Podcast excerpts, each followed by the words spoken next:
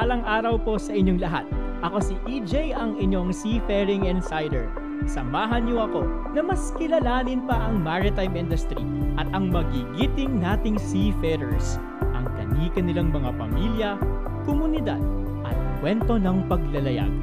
Join me as I take you to a tour inside Seafaring.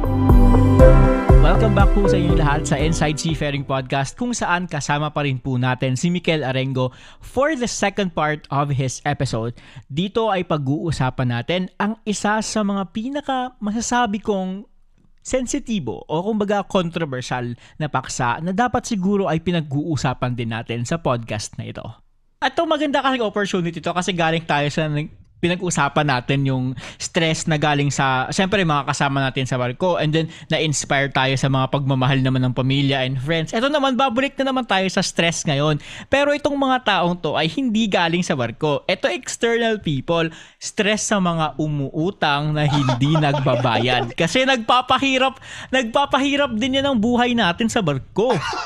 Wait, disclaimer. Alam mo ba na my friends, you know, my seafaring friends tell me as the brave and conquerors Mikel. Because pag may mga utang-utang talaga ako talaga yung parang advisor ba kung ano ba, papautangin pa nila to, binapa-assess nila sa akin kung paano, kasi ano ko eh, parang inspector ba? Kasi mar- medyo marami din talaga, alam mo, I actually, I, I Perfect ka na siguro sa ano, case studies. Oh. Marami ka ng case studies Marami dyan. Marami akong experience. That's why I think I am uh, I am an uh, reliable. reliable informant. But I tell you, sir, uh, well, regarding the basta pagkuha sa mga utang like that, I think it's a common trait of a person or maybe as Filipinos that if we earn something, we spend it on stuff, right? So, for example, mm, alam mo na, yeah. hindi naman natin, like, hindi naman natin ma-deny that being a seafarer, we actually earn like a big sum of money. And then the thing is, yes. I mean, I mean, it's not wrong. It's like the thing na yung, ano sa ating mga Pilipino ba? For example, if we earn 50,000, we spend it until like 45,000 or like 47,000 talaga. So we are really reaching the finish line. So that's why sometimes we get some problems and we tend to ask uh, or loan some money from our friends. And syempre, magpa-ask ka ng help, syempre, sa fellow mo din na seafarer because alam mo na parang ano ba, you understand each other, di ba? Tapos, for me actually, baka sabihin kasi ng mga tao na marami talagang pera, tapos nagpapairam ako, may loaning company ako. Hindi naman sa ganyan na idea. It's just that if I'm on board and my money is in the bank, it's just there. Parang ganyan, parang andyan lang. Instead of like, for example, if somebody needs help or if somebody for me, for me to borrow money, pinapahiram ko sila. Kasi yung thought ko ba na nandyan lang sa bangko yung pera ko parang hindi naman gumagalaw unless makakatulong pa ako sa mga friends ko. Mga close friends ko naman syempre pinapairam. So parang ano ko yan, parang may contract signing kami yan kasi sinasabi ko yung mga conditions, parang ganyan ba sir, na okay papairamin kita pero babayaran mo ko sa mga ganito, ganito. 'Di ba? Pero that is the ano, the idea. If you are going, if you are willing to lend money, you need to understand na ang taong papahiramin mo ng pera is that you really know him, you trust him, tapos you really make sure that the money you will be lending him will go to a good purpose. Yan yung mga stuff na yes, parang I agree. think kino-consider ko palagi. For example, if Sir Elijah will borrow money from him, tatanungin ko sa ko, close, oh yes, syempre, super close kami, pang makakabayad ba? Oh, of course, syempre, makakabayad. Pag sa bar ko, makakabayad din si Sir. Tapos, parang ano, pag hindi makakabayad si Sir, ano kaya yung mangyayari? Ay, hindi makakabayad yan kasi yung friendship namin parang at risk din dito eh. And then he will take to consider also na ayaw kong mawala yung trust ni Mikel sa akin so magbabayad ako. Parang ganyan, i-reassure ka niya. So parang yan at least hindi naman hindi ka diyan mas-stress kasi 'di ba sir papahiramin kita kasi kesa sa mag-stress ka diyan na may babayaran ka na urgent tapos tutulungan kita at least I'm happy to have helped you. Di ba? Yes. Na- na-amaze lang ako kasi parang na-excite akong sumakay ka ng barko. Parang, ooh, target sighted. De joke lang. target sighted, pwede, pwede to. De joke lang, de joke lang, de, de joke lang. Pero I mean, I understand. Kaya pala, tinatawag ka nilang parang brave and outrage. Uh, tawag, anong tawag na siya? Brave Sorry? and courageous yung, and conquer. brave and courageous person sa pagpapautang. Kasi, no, but I think uh, the right word for you is benevolent. And sobrang ganda pala nung mindset mo rin sa pagpapautang. Ano? Kasi ako, I've personally learned my lesson already with these kinds of people.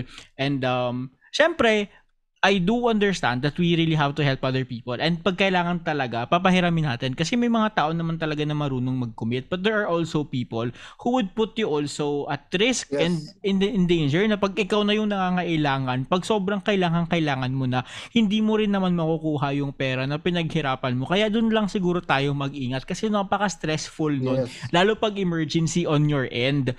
Kaya kaya natatanong kita kasi parang was there a time ba na na-stress ka rin dahil sa mga um, na, nangutang sa'yo tapos hindi nagbayad? Well, yes, actually, oo.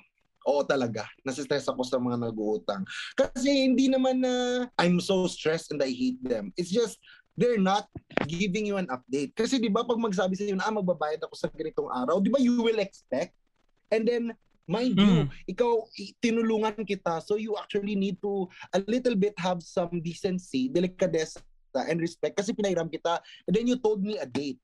So this test ka dyan, pag for example today, nagsabi ka babayad ka today, hindi makakabayad today. Tapos, hindi ka man lang chinat, di ba? Or in-update. Kasi for me, as a person, alam ko.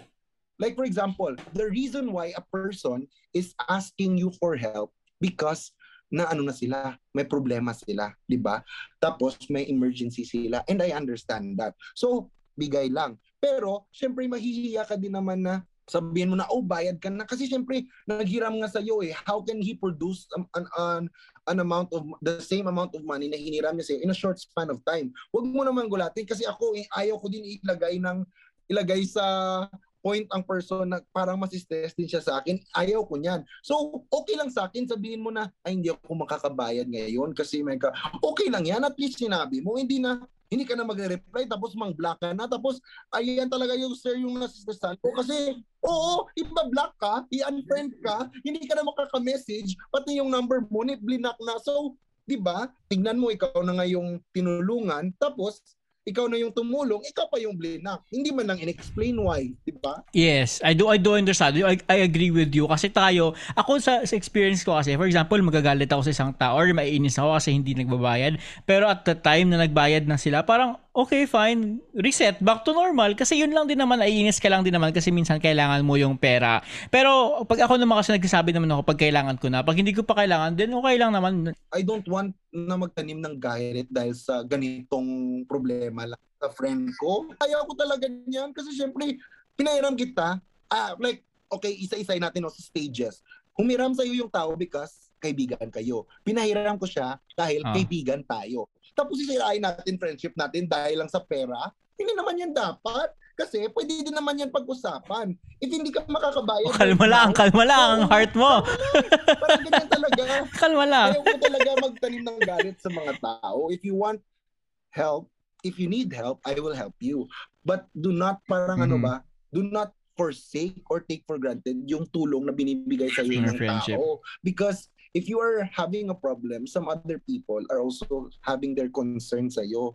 So that's why wag kang mag-ano kasi like, oh, Diyos ko, yan yun talaga yung ayaw ko sir na parang hindi ka na ba i-update na sabi din bayad siya tapos wala na nabigla. Kasi Mark, para, para siyang ano pala Mick, no? para siyang masakit lang on your end kasi nagiging judgment sila na iba-block ka. Ibig sabihin parang yung judgment na nasa hindi mo maiintindihan, parang Oo. magagalit ka, ganito, Oo. ganyan. Eh, friends nga kayo, di ba? Tapos meron pang mga instances na Siyempre, magsabi siya na magbabayad siya ngayon. Tapos, chatan mo pa lang ng, Hi, pre, kamusta? Ayun na, bigla ka na lang blinak. Sabi ko, wala ba nga ako may sinasabi? Okay na pag hindi ka makabayad yan. Pag hindi naman next week. Bakit namang bablock? Parang ganyan ba? Nakakatawa talaga yung mga ganyan. Tapos, medyo... Wait lang, nakakatawa. Uh, nakakatawa din yung thought na people know me as parang very loud and ano talaga, very frank. Kasi pag may mga magutang tapos hindi nagre-reply, binapost ko talaga yan sa Facebook. Tapos yung mga friends ko magtatanong, sino na naman yan? Sino na naman yan? Sabi ko, hindi para ano lang yan. Pero hindi mo naman pinapangalanan Ay, eh. hindi, hindi naman naman ako ganyan. Minsan kasi ano lang yan, parang joke ko lang ba mag-post-post para syempre, pag makita yung na, ng tao na may babayaran talaga sa akin, parang sabi, ah, parang ano, baka ako to. Pero actually, hindi naman kasi pinopost lang yan in general. I really don't want to attack people. I really don't want to make them feel bad. Parang ganyan ba? Siyempre tayo naman dumaan din tayo, dumadaan pa rin tayo sa sa part ng life natin na nangangailangan pa rin tayo ng pera, humihingi din tayo ng tulong. Kaya tayo mismo, naiintindihan natin yung feeling na nangangailangan. Kasi hanggang ngayon, I, I cannot speak for you, but sorry, up until now, I myself, sasabi ko na marami din talagang times na nangangailangan pa rin akong tulungan ng ibang tao. Kaya naiintindihan ko, kaya willing din naman ako. Pero as much as I want to understand their need, I also want to understand their sense of responsibility. Yes. Kasi nga ako, kahit kahit ako nangangailangan ako but I may mga ba, may mga utang akong hindi nabayaran for like 2 years and like meron pa nga ako umabot ng 3 years. Eh pero every time na I remember that, sinasabi ko talaga sa inu sa inutangan ko, no wait, sorry, I remember I have an utang. I don't don't don't, don't worry, I will pay this amount of money pagka nagkaroon ako ng pera. And lo and behold, I was able to pay for this uh, uh, amount of money kasi alam ko na nangailangan ako but I also have to exercise my sense of responsibility and respect to these people. Ako din kasi Mike na I have learned uh, this one particular one particular theory or practice na parang pagka meron kasing nanghihiram sa'yo, for example, manghihiram sila ng 50,000, 100,000, napakalaking amount ng money yon eh wala ka namang ganong klase ng money. Ang ginagawa ko kasi minsan, binigyan ako ng tip ni ng isa kong uh, tita, si Tita Vili, meron siyang tip sa akin na ano, na pagka may mga ganyan, bigyan mo na lang sila nung kaya mong ibigay ibigay talaga to Mike ha, bigay talaga to na ibibigay mo sa kanila. Tapos wag mo nang silang singilin. Pero wag kang magpautang ng ganung kalaking money kasi wala kang perang yon. Pero mag-abot ka ng tulong sa kanila kasi hindi yan sila manghihiram kung hindi sila nangangailangan. Yes, I actually like that idea also because that's one thing I learned from my mom also. Shout out kay Mami. Mami, pagaling ka dyan. kasi parang Ah, ano tita, pagaling ka daw po. Oo. Kasi ano kasi si Mami, parang For example, if may mangungutang sa kanya, sabi niya, tawag din kasi ng mga tao sa kanya, Mami, pwede pa ako humiram sa iyo ng pera, 10k lang. Kasi may sasabihin niya, hindi lang kita papahiramin, o eto sa iyo na lang to, bibigyan niyo na lang ng pera, tulong na lang ba? Sa'yo na yan, tulong na lang. Parang mm-hmm. ganyan ba? At yan, I think that's the same thought na sinabi mo na like you just give them as a help, di ba?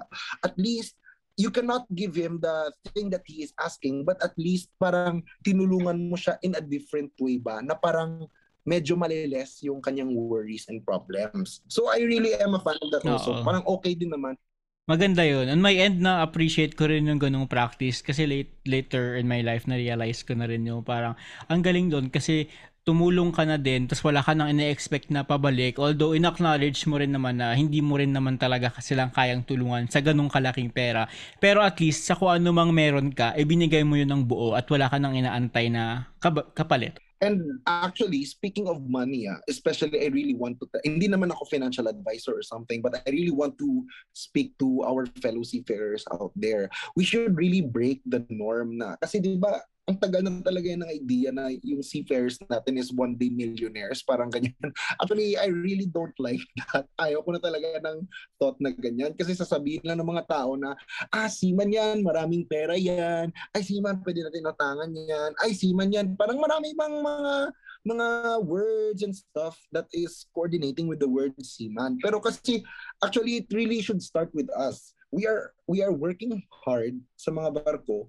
We are earning a good sum of money. And the most important thing is we need to be responsible and we need to be mindful kung saan pumupunta yung mga pera natin. And we need to really take good care of it. Because I don't want to happen sa iyo if whoever is listening right now that you will say that oh I've been working so hard for many years and like I want to stop sailing right now and you cannot see anything, you cannot see any fruit of your labor. Di ba sir? Dapat ano, you need to be very cautious talaga sa mga bagay na you're spending your resources on because it's not uh it's not just being given to you for free. You've worked hard for it and you need to really realize that it will just be there for you uh, in a short span of time. Kasi ang bilis na talaga ng pera ngayon lumipad eh parang nag-earn ka lang ng nag nag-sahod ka lang bigla na lang uy wala na.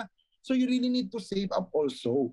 And you need to really manage your finances. Ganyan talaga.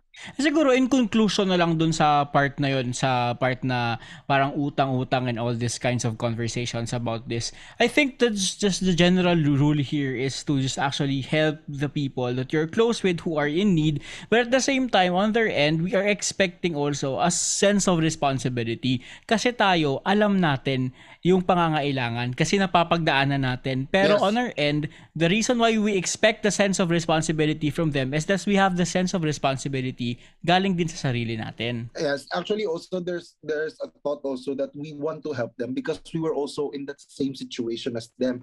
And now Mhm. na medyo nagkaluwag-luwag na nandiyan na tayo sa stage na medyo nakaluwag-luwag na, syempre we should not also ano ba sir?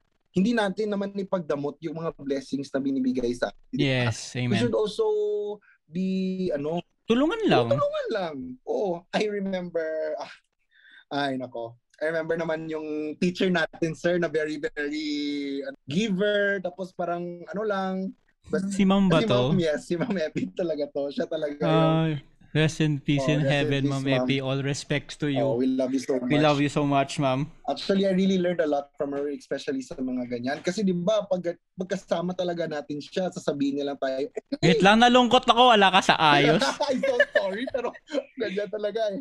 Sinabi, pagkasama tayo, sabi, sasabi lang siya per na, nasasabi lang siya palagi na, oh sige, kahit ano, basta mag-enjoy lang tayo, ganyan, ganyan. Tapos sasabihan mo siya na, ma'am, ako na magbabayan, magbabawi na ako. Kasi sasabihin niya talaga na, wag, okay lang yan. Yung rule pa nga ni Ma'am sa atin, di ba? Oo, di ba, lilibre lang natin siya pag magiging kapitan na tayo. Yan talaga yung golden rule. Pero, actually, she, wa- she was also one of the people who told me that instead of, for example, instead of paying back sa kanya, pagbabawi ka sa kanya, she doesn't like that uh, she doesn't like that idea. She would rather, uh, she actually told me that you should just, you know, share this to other people or like do it also to other people. Parang ganyan ba? Parang hindi ka mag- Pay it forward. Oo, Pay it pay it forward. forward.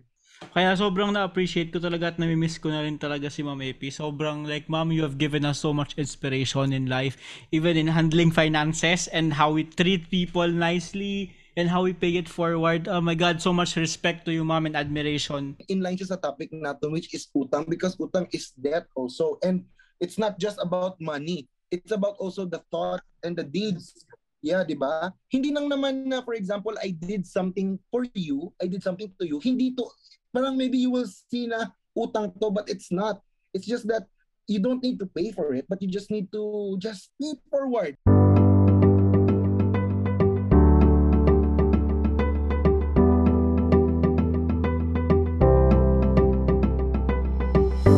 salamat kay Mikel sa pakikipagdiskurso sa isang sensitibong paksa tungkol sa kultura ng pagpapautang at pangungutang at sa pagbibigay ng mga panibagong pananaw tungkol dito. Naway magpatuloy tayo sa pagtutulungan pero isaalang-alang din natin na ang pag-uutang o ang pangungutang ay tanda ng tiwala at mabuting pakikitungo na dapat ay susuklian natin ng respeto at pagiging responsable sa lahat ng mga napagkasunduan.